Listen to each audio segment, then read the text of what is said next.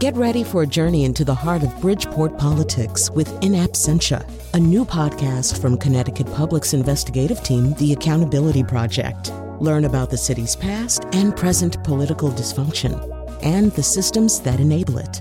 Tune in wherever you get your podcasts. Funding provided by Gregory Melville and Susan Fox and Kathleen Bromage.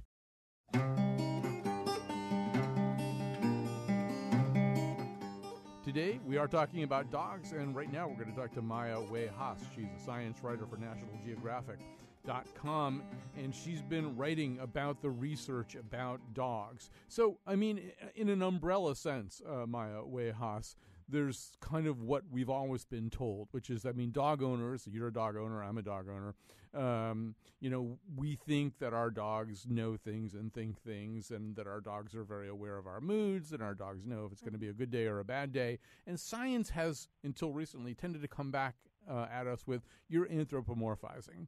And the dog is a different kind of organism, and it's mainly interested in four or five things, but not at the level that you're thinking about. And suddenly we have a wave of research that you've been reporting on that suggests, oh, no, maybe we were right all along. So do you want to mention in particular some of the recent findings about what dogs do and don't know? In general, dogs present a very unique opportunity for us to look at a species that has evolved very closely along with us. And it's sometimes hard to differentiate those, like when you're anthropomorphizing versus, true intentions behind their actions. But dogs are extremely sensitive to our cues, our emotions. I think a lot of people responded to my story on Facebook with anecdotes about, I was having, a really bad day or something like that, and the dogs seem to pick up on it and provide comfort during those periods of time. They have evolved because, in part, based off of our interactions with them, and we're kind of their evolutionary pressures. And so some of these more recent studies that I covered in this article there are two that I discussed, and one is about social eavesdropping. And so this is kind of the way I was kind of describing it is like people watching. You see an interaction of people in front of you and kind of assessing general categories of, oh, that was good, that person is nice, or that was not a very good, that person was unhelpful or mean. And it's something that's actually been found in a fair few animals, but dogs kind of hadn't really joined the group at this point. So this most recent study actually suggests that they do and that they can assess those types of interactions. Now, of course, it's, again, and a lot of the experts I spoke to caution that it's really hard to kind of judge motivation.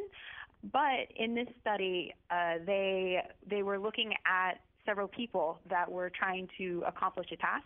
In one interaction, they had someone actually help, and in the other, the person just turned away when they requested for help. And the dogs seemed to shun the person that did not help in the interaction, which is, it really brings up the question, okay, can they tell when someone's mean and directly avoid that person, or can they actually tell a positive interaction? So the read that the dogs are making is on their owners, right? The dogs are watching this other person interact with their owners and trying to, and apparently having some kind of sense of whether this person is being mean to their owners or nice to their owners. One question that would be interesting, I don't know how far into this research they've gotten, but, I mean, we know that animals can read body language at an unbelievably subtle level. I mean, that was the whole lesson of the clever Hans fallacy, right? That the horse actually could see all kinds of subtle body cues that the trainer wasn't aware that he was giving. So there's body language. Obviously, also, dogs are just they have great senses of smell. We may be releasing all kinds of hormones in an interaction. I know, like, if Betsy Kaplan, our producer, is screaming at me, which happens frequently, I'm sure I'm releasing all kinds of, negative sort of fear-based hormones. Maybe the dog's sensing that. Have they sort of tried to control for some of those variables to try to figure out what the dog is reacting to, if the dog, in fact, can notice that a social interaction's going bad for the owner? Certainly, yeah. I mean, and that's a very good question, and most of the experts that I spoke to about this paper had the same concern, because we do give very subtle cues.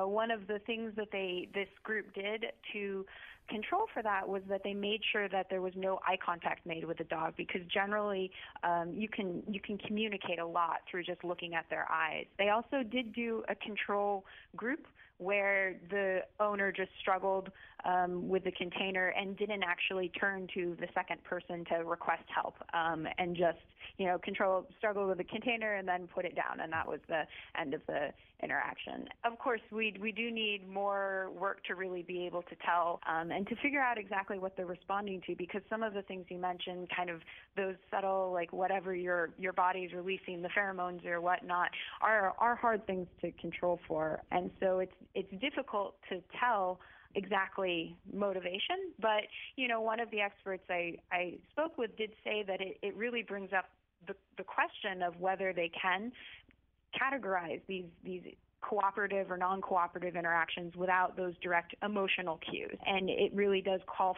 for more research to be able to say definitively whether or not that's the case. All right. So so we've got that. Well, we should say that, and you referenced this and linked to this in your coverage of this too. I mean, there's been other research that does indicate that dogs can read facial expressions, which is another thing that we might have been told 10 years ago was unlikely, that a dog could actually look at your face and understand what the configuration of the features on your face meant. So that's one of the things you mentioned they have to control for, right? If you're smiling, frowning, grimacing, wincing, the dog may pick that up. Oh, definitely. And I believe that in part of what they tried to control for was not to keep a blank kind of expression. And you know, it's only you can only do that so effectively. But yes, facial expressions are important as well.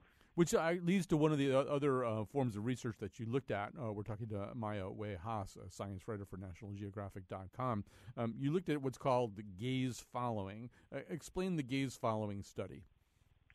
Yeah, so gaze following is another one of those almost instinctual things for us that actually we see in a lot of different animals, particularly social animals, chimps or goats even.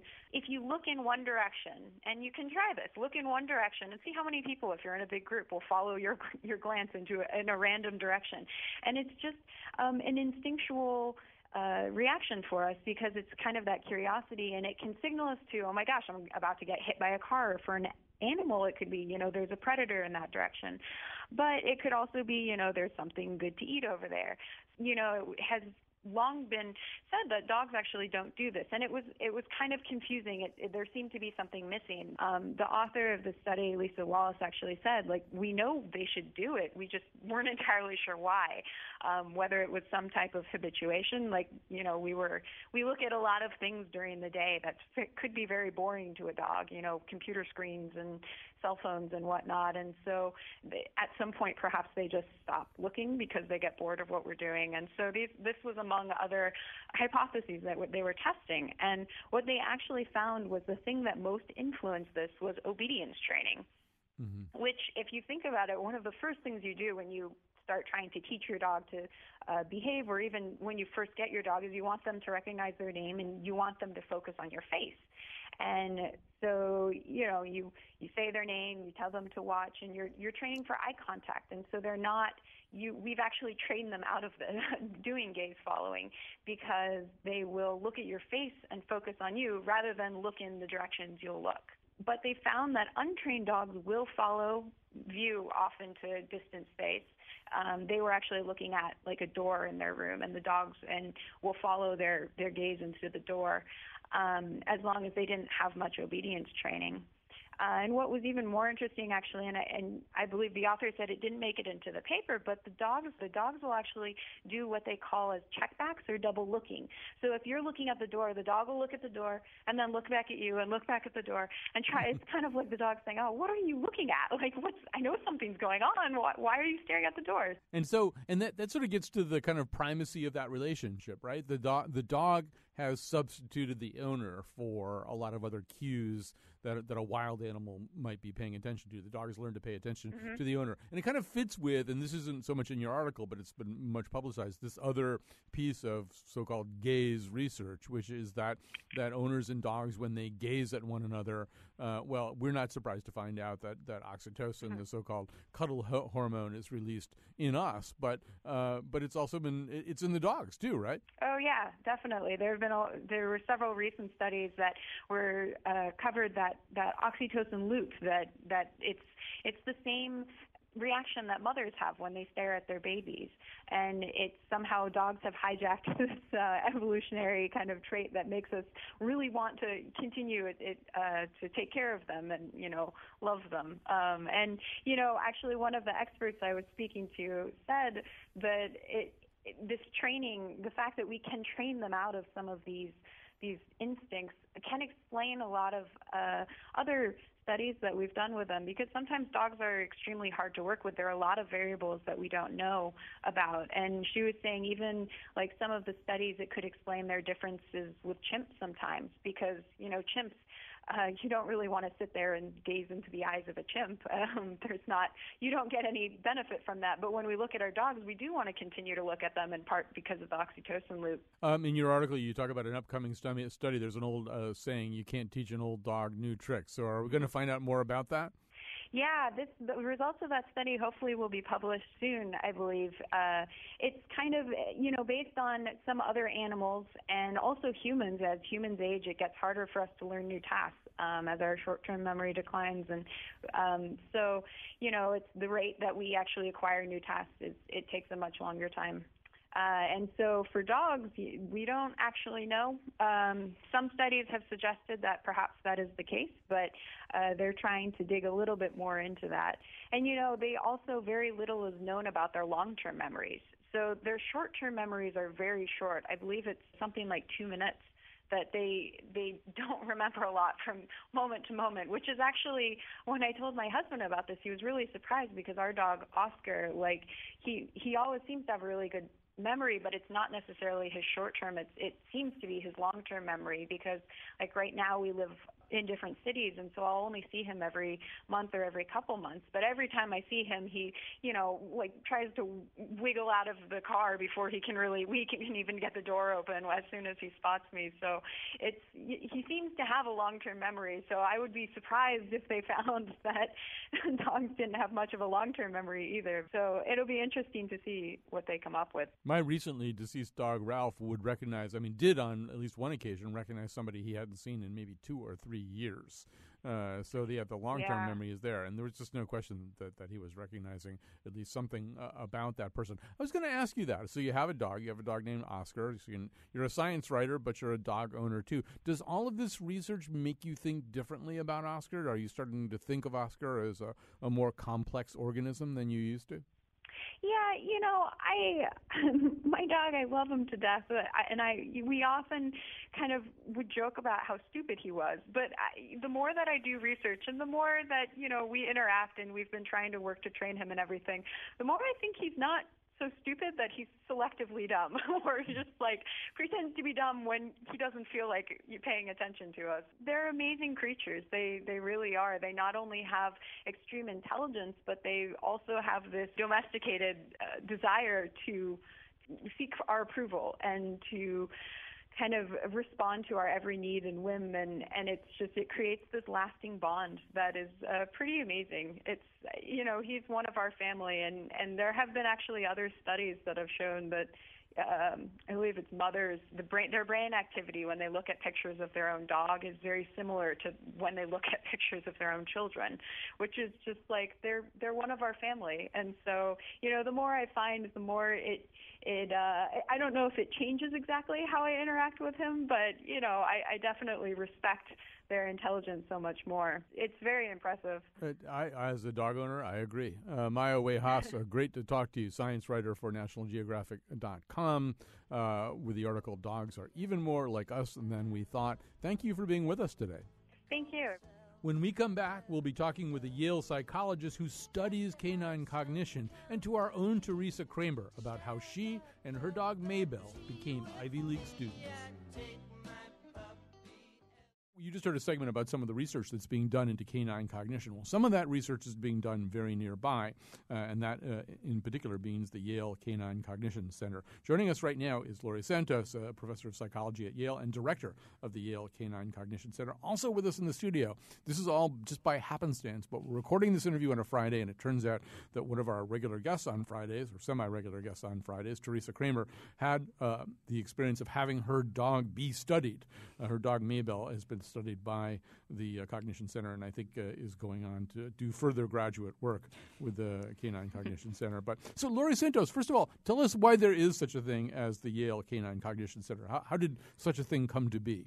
Well, we started the Yale Canine Cognition Center about 2 years ago, and the purpose of the center is really to study what's going on in the dog's mind. And we do that for two reasons. One is we think dogs are a really cool model for studying human cognition. Obviously, humans are special, right? We have radio shows. There's no doggy NPR that they're listening to, right? We're working on it. I mean, it raises this question of, you know, what is it about the human mind that's special, that's unique? And dogs are a pretty good model, in part because they grow up in the same environments that we do, right? They hear language. They grow up with all this artifact technology in their homes. The question is, you know, how do they end up like dogs, and how do we end up like us? The second reason for studying canine cognition, though, is just like we're interested in dogs for dogs' sake. I mean, they live in our homes. We love them, right? We just kind of want to know what makes them tick. And really the best way to study that is to set up little scientific studies, little problems for the dogs to do, and try to see how they solve them, really look at the exact strategies that dogs are using to make sense of their world. And I mean, I think another part of this would be there really is no other animal. I suppose maybe cats are in that category, and then at times other kinds of working animals. But there's no more widespread instance of another species trying to communicate with us and us trying to communicate with. In other words, there's just so much information that's being exchanged all the time. But what we really don't know is how much of the information we put out is being received and whether or not we're receiving the information that we think we're receiving from this animal. I mean, the dog is at a unique apex there, I think. That's exactly right. I mean, they are evolutionary masters of living in the same world with us and cooperating with us and working with us and so on. I mean, this is how they evolved from their wolf ancestors, right, to kind of be with us. That said, we don't really know that much about how they do that, right? Clearly, they do it quite well, but really understanding how they learn from us, what information they're picking up on, and how we can best relate to them, I think are really important questions. All right, so I want to talk about some of the specific studies. I mean, one of the other things that the Yale Canine Cognition Center has been able to do is study Teresa Kramer. We need more information about Teresa Kramer. Is she dangerous? Is she like us? So when you brought your dog Mabel down there, this is actually an experiment Laurie really wanted to talk about anyway, but I'm going to have you describe what you saw happen and then have Laurie explain more of the context of it. So tell us about the experiment that you did that involved you and a book and your dog. Okay. Well, it wasn't me in the book. Correct me if I'm wrong, but it seems like there's different. I think I was in the control group where there were two other people in the room, two experimenters. One had a book. She read it for about, 30 seconds, a minute, something like that. And she leaves the room and then she comes back. And certain things can happen. She can either put that book down on the ground and then someone comes in from outside and takes that book. In another sort of iteration of this, I would have been the one with the book and someone would have come in and stolen my book. And the goal, I gather, is to find out if the dog will sort of be alarmed that someone has taken your thing and try to tell you about it. And from the sort of debriefing I got, I understood that the dogs do, in fact, react to this and that they go above and beyond for their owner as opposed to the stranger. So, Laurie, how close is that to what you're actually doing and seeing there? That's exactly right. I think Teresa passed the canine cognition quiz there. I did bite someone, though. Yeah, so this is a study we're trying to see whether or not dogs are kind of motivated to inform us about stuff that we don't know about. Do they kind of realize which information we lack and which information we have? And so we did the setup with Mabel exactly as you saw described. Dogs are just sitting there watching a kind of everyday event. There's a person reading a book, either their human companion or just a stranger. And then what happens is that person puts the book behind them. They can't see the book anymore. And then someone comes and kind of takes the book. It's as though the book is kind of stolen, but it's stolen outside the person's view. And the question is, first, do dogs realize this? Do they understand that the person hasn't seen it? And the second thing is, are they motivated to try to deal with the situation? Do they try to alert their companion or this stranger? Do they try to go get the book back? And we're still, as you can see from the fact that we're still testing dogs on this study, we're kind of in the middle of it. But so far what we're seeing is that dogs do seem to recognize that people are ignorant in this case. They tend to kind of head towards the door where the book was stolen. Sometimes they vocalize towards their human companion to try to alert them. It seems like they're really showing these sorts of behaviors, suggesting that they're tracking what we don't know and they're kind of motivated to help us. We designed the study kind of thinking of the old Lassie TV show, where Lassie alerts, oh, Billy's in the well and these things. But what we're finding is, some of these anecdotes that we have about dogs really do seem to be what dogs are capable of and what they're motivated to do. Right. I mean, every few months in the news, you read about some dog who was who became aware of a fire or something like that and got the owner out. Well, one thing that we do know, Laurie, is that if you really aggressively train a dog to do that, so we're asking whether the dog can make a cognitive jump, where the dog can sort of say, I have access to knowledge that the person doesn't have, which is a pretty complicated jump, too. I know this thing, this other organism that I care about doesn't know this thing. It's important that I communicate this thing. I mean, that's a pretty big thing. But we know from guide dogs. I mean, guide dogs do an amazing thing, right? Which is they are trained to understand that a limb sticking out of a tree that wouldn't ever hit them in the head could conceivably hit the person that they're guiding in the head. So what they have to do really is put themselves a little bit in the body of the person that they're guiding and think, oh yeah, his head is high enough, it would hit that branch. To me, that's a really remarkable cognitive feat for the dog to do. That's part of the training. I guess what you're asking is, if you don't train the dog, can it do those things anyway? Right. Do dogs kind of spontaneously pick up on what we're paying attention to? And as you said, this is a pretty sophisticated ability. In classic work in developmental psychology, this kind of awareness of other people's perspective, in some cases, doesn't even emerge till around 4 years of age, right? So our dogs are kind of smartly taking into account what other people perceive and realizing that it might be different from their own perspective. This perfectly sets up what I was going to ask Teresa about. One of your observations after going down to the lab for one day was it seemed as though they were studying some of the kinds of things that Piaget or somebody might have studied about babies. Right. There's one specific test that Mabel took part in where a toy sort of goes across a stage and then disappears behind it's not a curtain, but I don't know, a blockade of some sort. And then when that blockade is removed, it's not there, and they want to see, how long the dog looks and if they understand that it should have been there. And I've seen similar tests done with kids. They were sort of testing whether or not young babies can count, but it was almost the exact same test. And I was like, oh, my dog is a 2-year-old child. Well, I mean, and Laurie Santos, Piaget would call some of that object permanence, right? That, if you can't see an object, is it still there? Mm-hmm. That's correct. Yeah, and that's a really nice observation of a lot of the methods we use. So one trick to studying dogs is that it's harder than studying humans because most humans, you can kind of ask them, where do you think the object is? You can't do that with dogs. So one of the methods we use a lot in the center is information about how the dogs are processing events through how they watch them. And one thing we know from human infants is that human infants will tend to look at events more that are surprising. So if you were to see an object disappear, say, you might find that surprising and kind of stare at the event for a long time. So functionally, a lot of the studies that dogs do are a kind of funny version of a doggy magic trick. We sort of sit the dogs down and they get to watch this little show where objects disappear or people behave in weird ways. We're trying to see whether or not the dogs think about those events as weird, and we kind of measure how long they look at them. So we'll have to go back and check Mabel's exact performance. We have to time it, down to frames and seconds to see how she did on that one. One of the things you're also trying to look at, Laurie Santos, is whether or not dogs know when they've done something wrong. So tell us how you try to figure that out. Yeah, so this is, we're doing some follow-ups now on classic work that was done not at the Yale Canine Cognition Center, but at the lab of Alexandra Horowitz, who works at Barnard College. And she did what I thought was a really lovely study. She asked this question, are dogs really feeling guilty when you see them behaving guilty? Now, you can look on the internet and see very funny videos of guilty-seeming dogs, doing these things with the sort of puppy dog eyes, kind of looking up, feeling bad. And her question was, are dogs really feeling bad, or are they kind of reacting to something else? And so here was her cute study. She brought dogs into the lab with their companions, had the companions tell the dog not to take a piece of food. So they say, don't take this piece of food, don't take this piece of food. And then the dog's companion and the experimenters leave. And so one of two things are going to happen. Either the dog's going to be good and not eat the food, or the dog is going to be bad and, you know, succumb and eat this food. The interesting thing, though, was that then what Horowitz did is that she told the dog's companion different things. So half the dog's companions were told, your dog did great. You know, he didn't eat the food. It was great. Or a dog's companions were told, you know, your dog kind of messed up. He ate the food when he wasn't supposed to. And the question is, when the dog reacts to his companion kind of coming back in the room, what's driving whether or not he gives the guilty look? Is it what he did, like whether he did something wrong or not? Or is it what the companion thinks he did? And what she found, remarkably, was that it has nothing to do with what the dog did. There was no difference between the dogs who were bad and good. What seemed to predict the extent to which they showed these guilty behaviors was what the companion thought.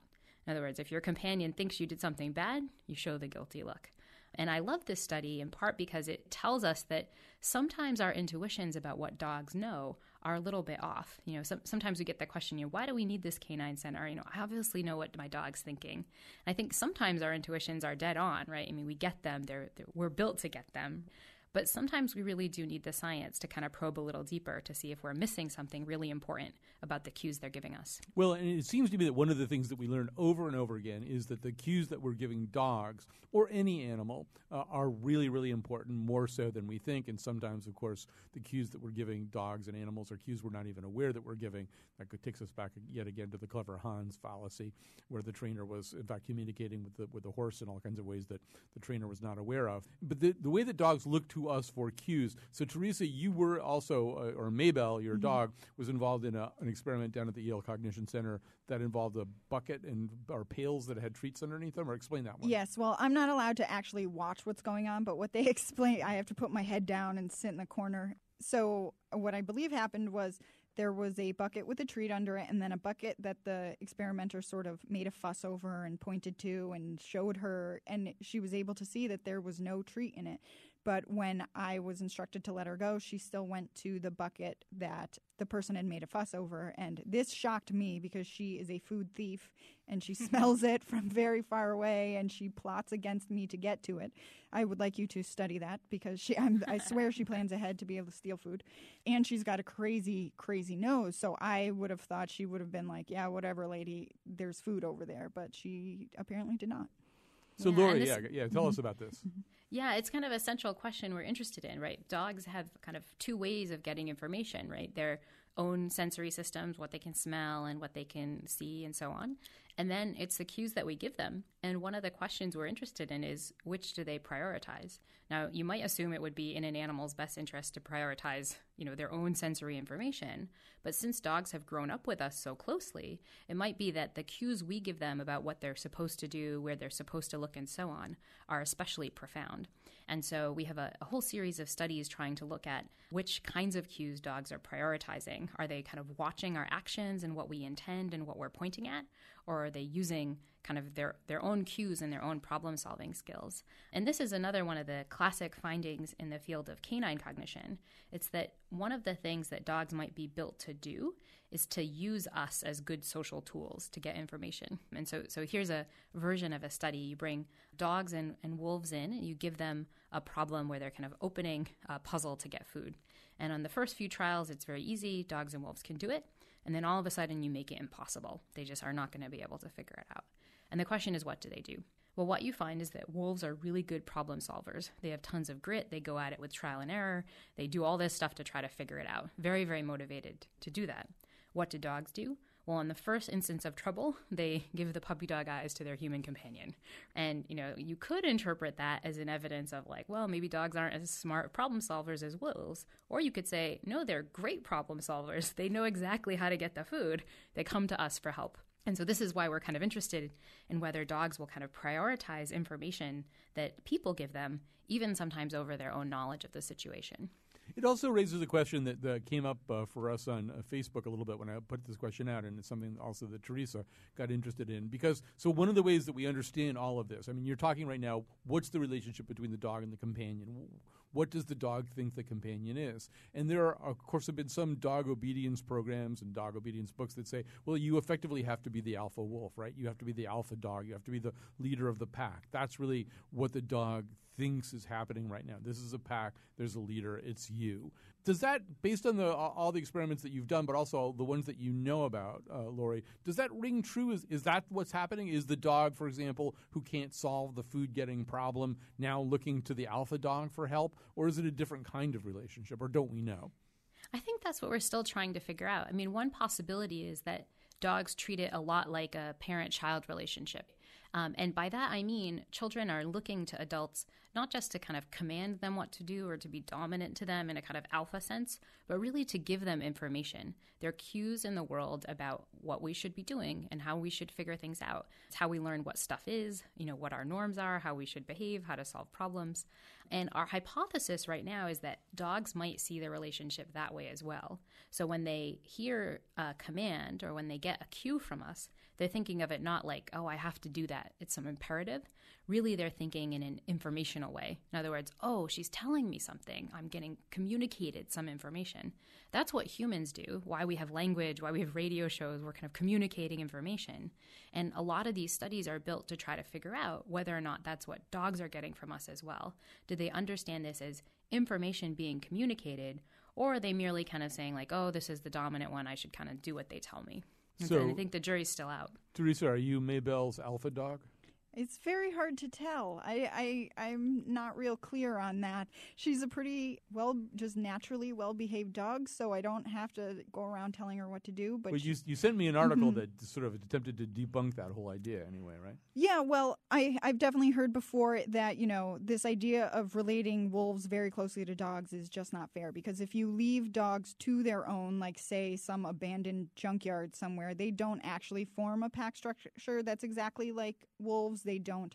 There's not an alpha male and female, and they're the only ones who are allowed to breed, and everybody else just has to do what they say. It's not nearly as close to that wolf relationship. And so sort of a question in training, you know, you can either have a communicative relationship, like Laurie is saying, based through positive feedback, or you can be Cesar Millan and go around trying to dominate your dog all the time. Well, yeah, Cesar does believe that the dogs after Katrina formed packs and all that kind of stuff. But.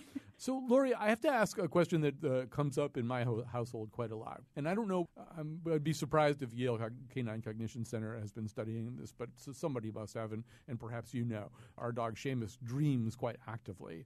You know, I mean, we see him running. Sometimes we get in the middle of the night hear him kicking the wall or something because he's having some dream. Well, do we know anything at all? Does anybody know anything at all about dog dreaming? Is it just a canine equivalent of human dreaming, or is it something else? Do we know anything about it? Yeah, so we know that dogs dream. I mean, just behaviorally, right? We can see evidence that they're showing the eye movements and they seem to be experiencing something. But the question of dog dreaming is one of these domains that it's really hard to study in animals, because the real question we want to answer is, do they dream like us? Do they have these storylines? You know, do they show up at junior high without their clothes on, or, you know, all the crazy dreams that we have and nightmares and so on? And that's really hard for us to ask, because it's really asking about a dog's subjective experience, and that gets tricky. The answers we know so far is that, you know, neurally it sure looks like human dreaming. Behaviorally, when you're watching it, when you're watching a dog sleeping, sure looks like human dreaming. But to answer the subjective question is actually much trickier than it seems. No, I would think it would be. The other thing I wanted to ask was, you know, sort of back to the purpose of the Yale Canine Cognition Center is, I'm trying to think how to phrase this, but everything that we've been saying today has sort of triggered a thought in me, which is one of the things that philosophers and neuroscientists are trying to understand right now is human consciousness. How does human consciousness work? You know, and as we begin to look towards artificial intelligence, how can our artificial intelligence be invented that mirrors the qualities of human consciousness, you know, that experiences qualia the same way? Is there, I mean, the dog world would seem to be an interesting middle ground, right? I mean, you're looking at the consciousness, kind of in quotes, of a somewhat less complex mind. Like, how does that consciousness work? Does the dog know it's a dog? Does the dog know its name? Does it? I mean, is that one of the things that you're really trying to figure out? What's the conscious state of this dog? I think what we're looking at is how the dogs consciously process information. And that's the kind of thing we can answer pretty well, in the sense that we can look at the kinds of specific decisions dogs make. We can kind of better understand the strategies they're using, kind of how they're processing the information. The thing that's tricky for us is to know how they do it, this idea of qualia, kind of what it feels like to be a dog. And this has been a classic question in the field of philosophy. The famous philosopher Thomas Nagel. What it's like to be a bat. what it's like to be a bat. You know, he could have just as easily written what it's like to be a dog. These are the things that we still struggle to find good methods to look at. And, you know, we look into available technologies to try to get at this, using technologies to measure things like heart rate. There's new work by the neuroscientist Greg Burns that's starting to use fMRI technology, so these brain imaging techniques to study the dog brain. But even all the best technologies we have don't have great measures of consciousness just yet. What we use in humans is language, and that makes it tricky for non-linguistic animals to show us anything of the same sort. Right, and we still don't understand human consciousness, not even remotely, even with that tool of language to explore it more deeply. Well, how about a basic question as we head towards the end of this conversation? Does Mabel know that her name is Mabel, Laurie, or might Mabel simply be a way of getting her attention? I think we're still trying to figure that one out in dogs. One thing we do know is that some dogs do seem to process words in a much more sophisticated way than I think researchers expected. In particular, they seem to realize that words refer to particular objects, and they seem to learn novel words in some of the same ways as human children do. They seem to understand, for example, that if they hear a novel term, like if I were to give a dog that Mabel the term blicket, for example, and she didn't know what blicket meant, that it has to kind of go with a new object, like new words kind of map onto new objects. And this is cool because it's exactly the same kind of rule that human children use when they're learning new words. So I think we're still trying to figure out exactly how dogs think about the words they hear, particularly their own name, and also whether there are important differences in how dogs do that, because some super well-trained dogs may process these words in a very different way than dogs who haven't had much training and are just kind of hearing it incidentally. So that's yet another still open question in the field of canine cognition. All right. We've been talking to Laurie Santos, who knows her name is Laurie Santos, and she knows that she's professor of psychology at Yale and director of the Yale Canine Cognition Center. Also with us is a journalist and canine observer, Teresa Kramer. She knows her name is Teresa Kramer. We don't know if Mabel knows that she's Mabel. Thanks to both of you. Thanks so much. Thank you. We're going to take a break, and then we're going to come back with a question. What if you don't like dogs that much and you have to work in a dog-friendly office? Before we begin our final segment, let me just say that today's show was produced by Betsy Kaplan and Allison Ehrenreich, and we had all kinds of help from all kinds of other people. You know, our parents, our teachers, stuff like that. All right, we're going to shift gears a little bit. We're going to talk about, actually, it's sort of one of the great American taboos, and I didn't really realize that or ever think about it until I read this piece by Corina Zappia. It is called I Was an Amazon Chew Toy. It was written in The Awl. It's just a terrific piece. After we're done with this interview, everybody go off and read the piece, because we won't be able to cover everything. But one of the things that she covers in this is this notion that one of the few things you're not allowed to do or say here in America in 2015 is, I don't like dogs that much, or I'm not that comfortable around dogs. So we're going to start there. Corina Zappia, welcome to our show. Thank you. And I want to just start there with that. So you've got some allergies, and you had some negative experiences as a very young child with a dog who liked you a little bit too much, right? Right. I don't know if you want to elaborate. It's okay to say hump on public radio. I looked it up. Humbuck, okay. No, hump. You know, when I was around 9, I was traumatized by my cousin's unneutered dog, Max. And I used to visit them in Florida, and he would ignore the rest of the family, run over to me, and initiate sex with my leg. Right. And I really do think it was because I looked a little like a dog. I had my hair was black. When I crouched down on the floor, I was about the same height as a dog. And I swear, my cousin just always would let it go on for a little bit too long. So I think I was just kind of traumatized by that experience in general. I do have a little bit of a dog allergy. I'm much more allergic to cats. But to be honest, I've never been a big dog person. And I do feel like it's a little hard in this day and age to admit as such, you know. Well, I think you can do it. There's one way that you can do it, and I'm guessing it's not in your personality, is to be hyper militant about it. I do know people who are like, dogs are disgusting. Get that dog away from me. And I mean, they do it so aggressively and with such braggadocio and boldness that they somehow or other gain the energy upper hand. But I think you've tried to deal with this in a polite and deferential way. And one of the things you say is the dog owners kind of sniff you out right away. Yeah, I mean, I do that sad air pat, you know, where, you know, you never really reach the dog's head. And once you say something like, oh, I don't really like dogs, they just you know, there's some people, their expectation is that it's actually a slight against them, mm-hmm. or that I don't like other dogs, but I haven't met their dog. Their dog is actually super special. It farts rainbows, you know. I mean, and I've just never been a dog person. It's not personal. I just don't want to make out with your dog today. Please don't hate me. And so that's always kind of how I've felt. And when they think, oh, you don't like dogs, it's like, how can you not like my dog? I think there's also, there's some imputation that you lack joie de vivre or something, like, you know, or there's almost something un-American, you know. What do you mean you don't like dogs? I mean, dogs are just part of our culture, right? Yeah, for some reason, in some ways, it's okay not to be into kids, but then I'm like, of course you must be into dogs or cats. You know, there's a lot of people who prefer animals to human beings, but to not at least like animals just means you're like this cruel, cold, heartless human being. I mean, I kind of say it in the essay, they're like, well, what does that mean? You know, when a dying baby's in the street, do you kick it till it fits in the gutter? It's like, how cruel can you be not even to like dogs, you know? Right. You were probably cheering when Cecil the lion got shot last week, you know?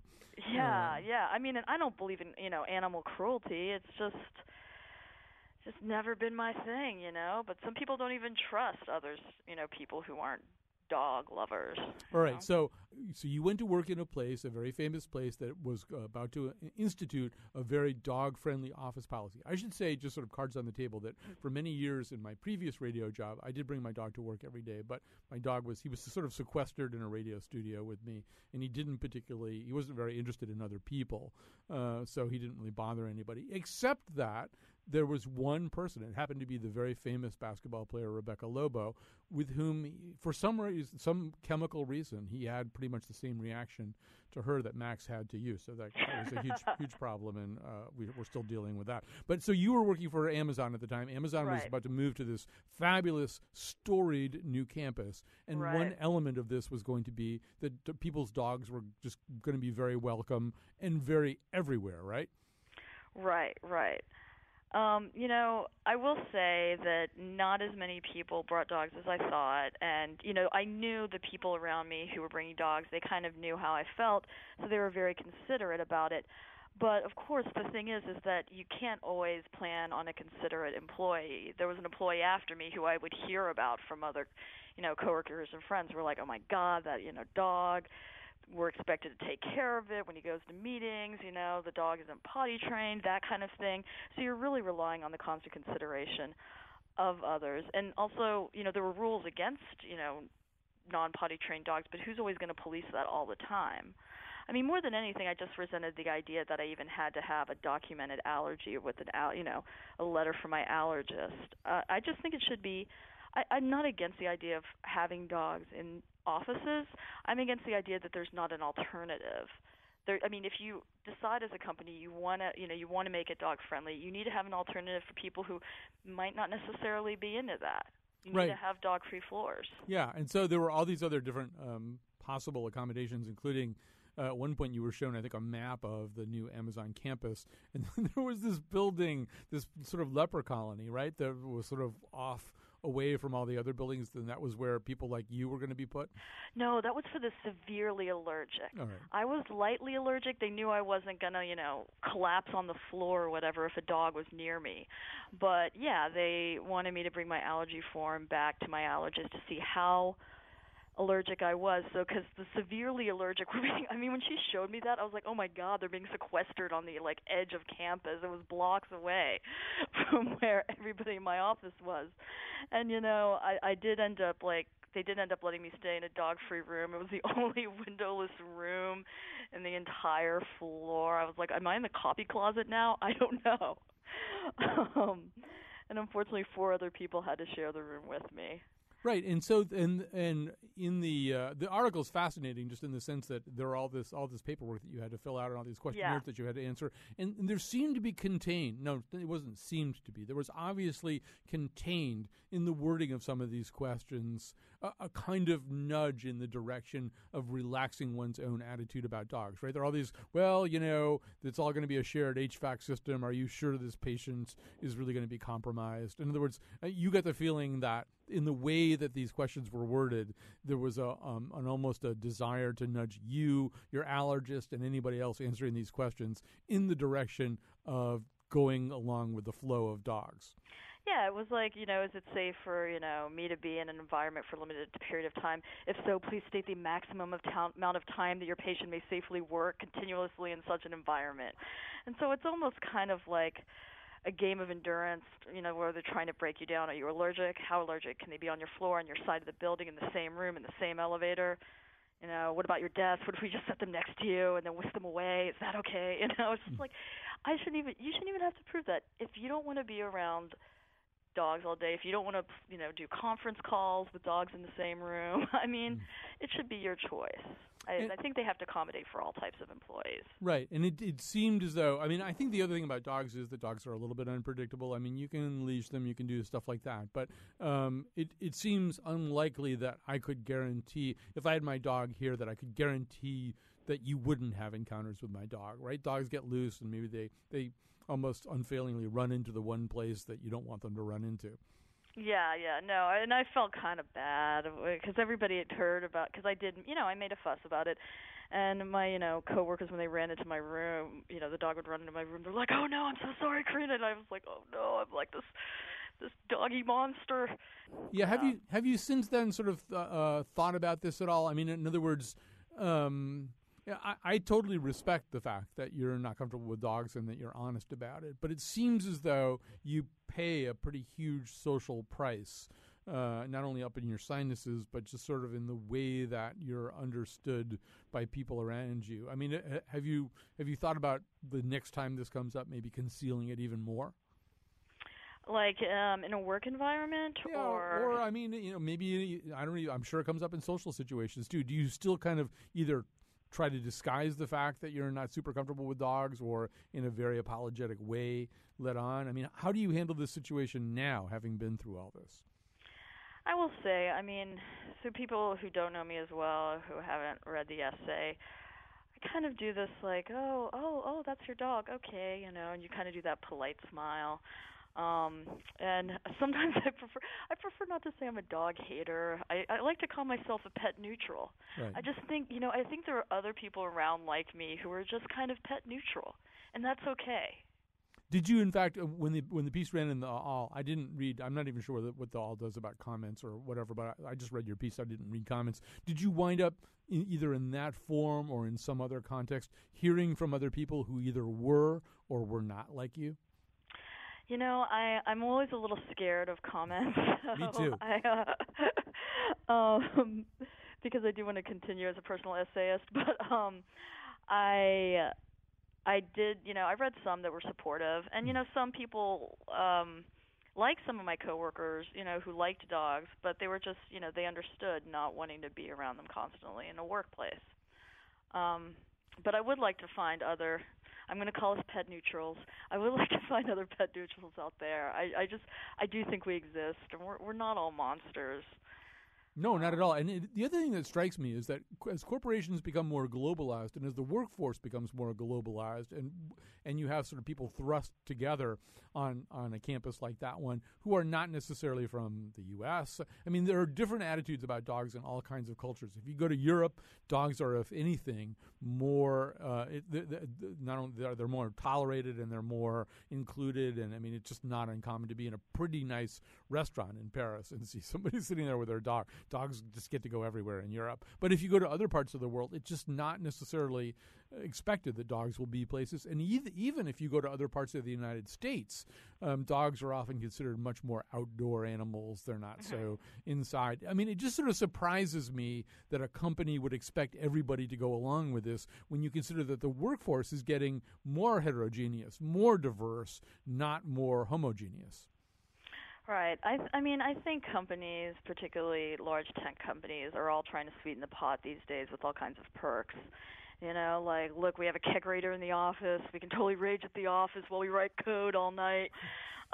Look, we have free cafeterias. But I think you just have to wonder, like, what all these perks are sometimes trying to hide. And sometimes I think it's the fact that you will be living at your job. Mm-hmm. So they're trying to make the job place more homey, but no part can ever really take the place of a decent work-life balance. Right. So in other words, you might be working 60, 70 hours a week and giving up your weekends, which would make it difficult for you to have a dog in the first place, particularly a dog that's young and that you're training. But guess what? You can just bring the dog to work. And exactly. It's like the free dry cleaning at Google or whatever I keep hearing about. We'll take care of all of it for you here. But, you know, nothing can replace being at home on your couch with your dog, you know. Oh, absolutely. So, Corina Zappia, I'm glad that you're in a happier space now. And I think dog neutral is a very good term, too. There's no reason why you should have to cop to not liking dogs. You're dog neutral. You don't seek them out, but you don't reject them completely. We just want to each live our lives. Right. You want your own space, and you want space for them. Thanks for joining us today. But once again, this piece is called I Was an Amazon Chew Toy. It's still up there on the awl. The awl, by the way, is spelled AWL for people who don't know that. Thanks for being with us today. Thanks a lot, Colin. Who let the dogs out?